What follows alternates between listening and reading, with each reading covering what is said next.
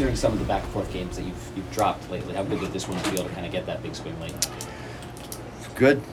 We haven't seen that in a while, and I've said often that we have the ability to do that. So it was nice to be able to come back after being down big, and you know, three spot in the sixth was huge. Obviously, four in the ninth, and, and one swing was was even bigger. But um, it's something we've been lacking a little bit this year. Can you pinpoint what was different about this one, the comeback and that big swing late? I wish I could.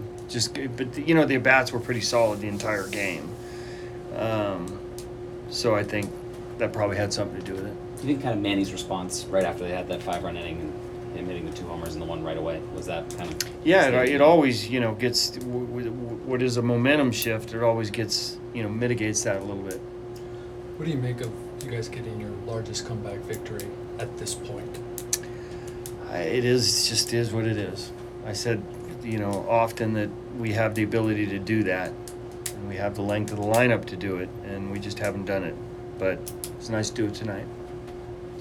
the job your bullpen did after Avila. What do you make of kind of like Kerr and, and those guys the way they kind of held the fort down even with when you guys were trailing? Yeah, you know, he has to come in with Mookie and the bases loaded. That's not the best situation to come into. Um, threw him some good pitches, works three two, and gives up the, you know, the double. But after that, pitched well, and then everybody pitched well after that, and we had to because we were down and wanted to give our team a chance to come back. How much you think rust played into Hader command? That's probably a commission uh, question for him. It didn't look like it was too bad. I mean, it wasn't missing by too much. You know, I don't see in and out from where I, where I am, just up and down, but it didn't look too bad. I think the the Smith at bat probably took a little something out of him.